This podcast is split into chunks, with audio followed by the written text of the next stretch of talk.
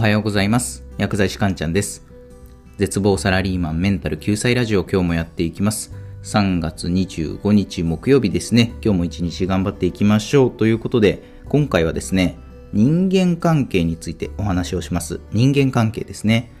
人間関係の悩みって誰しもが一度は遭遇するものですよね。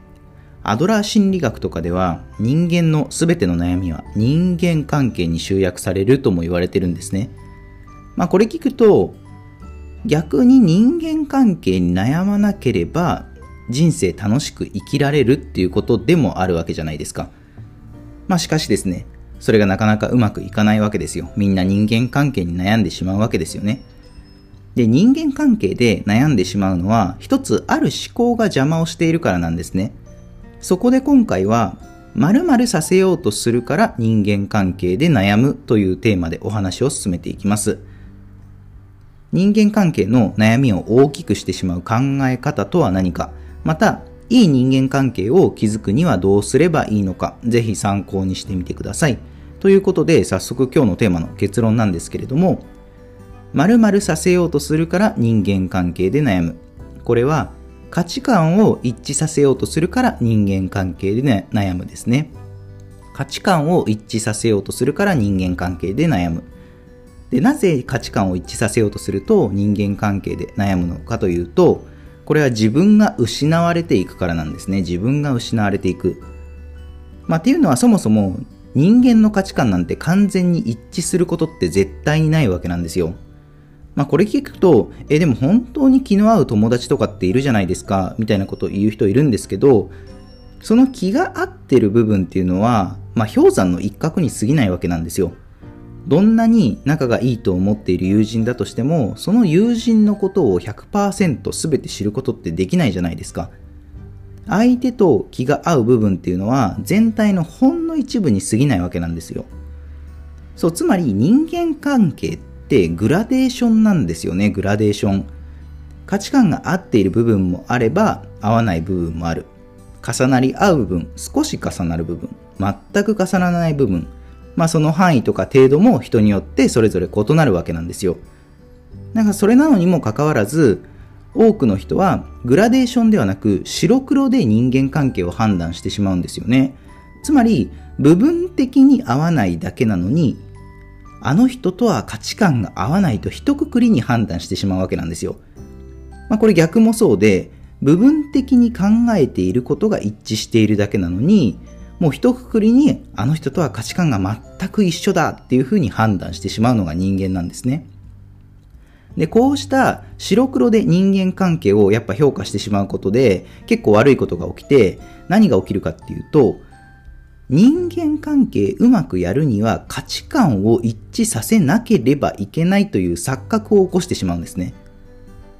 こういったのって日常よく見る光景ですよね。まあ職場とかでも、あとはプライベートでも人間関係こじらせたくないって言って本心では思ってもいないのにこう無理に相手に共感する人結構多いですよね。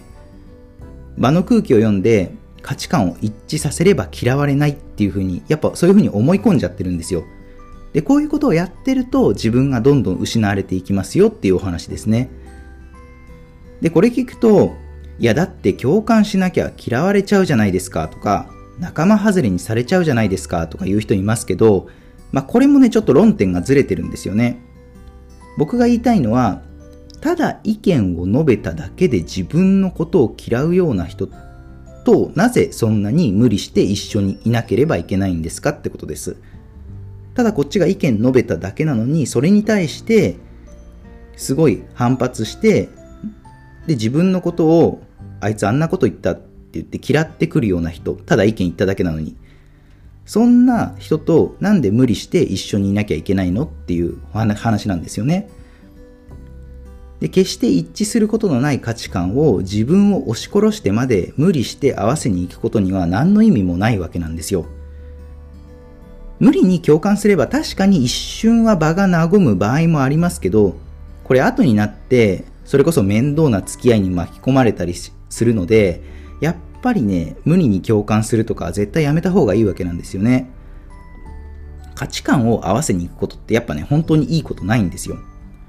で、そんな我慢してまでその環境に居続ける時間がもったいないですよね。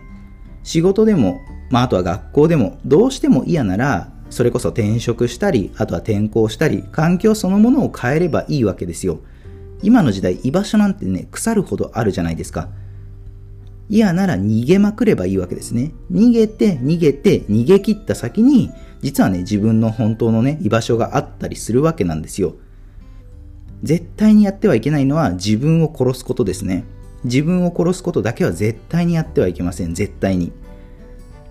じゃあ、どういったスタンスで人間関係を築いていけばいいかっていうことで、アクションプランなんですけれども、アクションプランはですね、損得感情で付き合いましょうってことですね。損得感情で付き合いましょう。要は、お互いにとってメリットがあれば付き合えばいいし、なければ無理に付き合う必要はないということですね。これ聞くと、いや、そんなメリット、デメリットだけで付き合うかどうかを決めるなんて冷たいとか言う人いるんですけど、全然そんなことないんですよ。で、なぜメリット、デメリットで付き合った方がいいかというと、これはすでに述べた通りで、人間関係っていうのはグラデーションだからなんですね。部分的に合うところがあれば、その分野においてだけ付き合えばいいわけなんですよ。そうですね、わかりやすい例えで言うと、男女の関係とかは典型的ですよね。まあ、お互いね、最初は、ま、共通の趣味とか、あとは職場が同じとかで意気投合してお付き合いをするわけですよね。で、その気が合う共通部分の範囲に関しては、お互いがお互いを楽しませることができて、ウィンウィンな関係じゃないですか。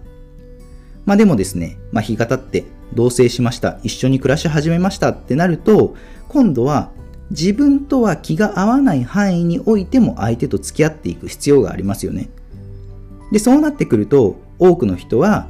こんな人だとは思わなかったとか、昔はいい人だったのにとか、だんだんね、一緒の生活が息苦しくなって別れちゃうみたいなことが、まあ事実日本の中ではね、結構起きてるわけですよね。で、まあ愛情云々の話は抜きにして、人間ってそういうものなんですよね。あらゆる分野で価値観が完全に一致することってないわけなんですよ。まあ仕事観、恋愛観、人生観、の全て一致してたら気持ち悪いですよね。意見が食い違うことを絶対に恐れてはいけないんですね。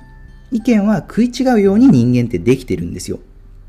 でもし意見が合えばその分野においてだけ付き合えばいいですし、意見が食い違ったのであれば、あいつなんか嫌いとか、それで一周してしまうんじゃなくて、この人はこの部分に関してはそういうふうに考える人なんだなくらいの温度感で相手の意見も尊重してあげればいいわけなんですよ。そうすれば変なしがらみなんかも生まれないですし、いい人間関係が築けますよっていう、今日はそういったお話でした。では最後、まとめですね。今日のテーマ。〇〇させようとするから人間関係で悩む。これは価値観を一致させようとするから人間関係で悩むですね。具体的なアクションプランは損得感情で付き合いましょうということですね。では今回の内容は以上になります。いかがだったでしょうか？あなたの人生がグッドライフになりますように薬剤師かんちゃんでした。では皆さん、良い一日を。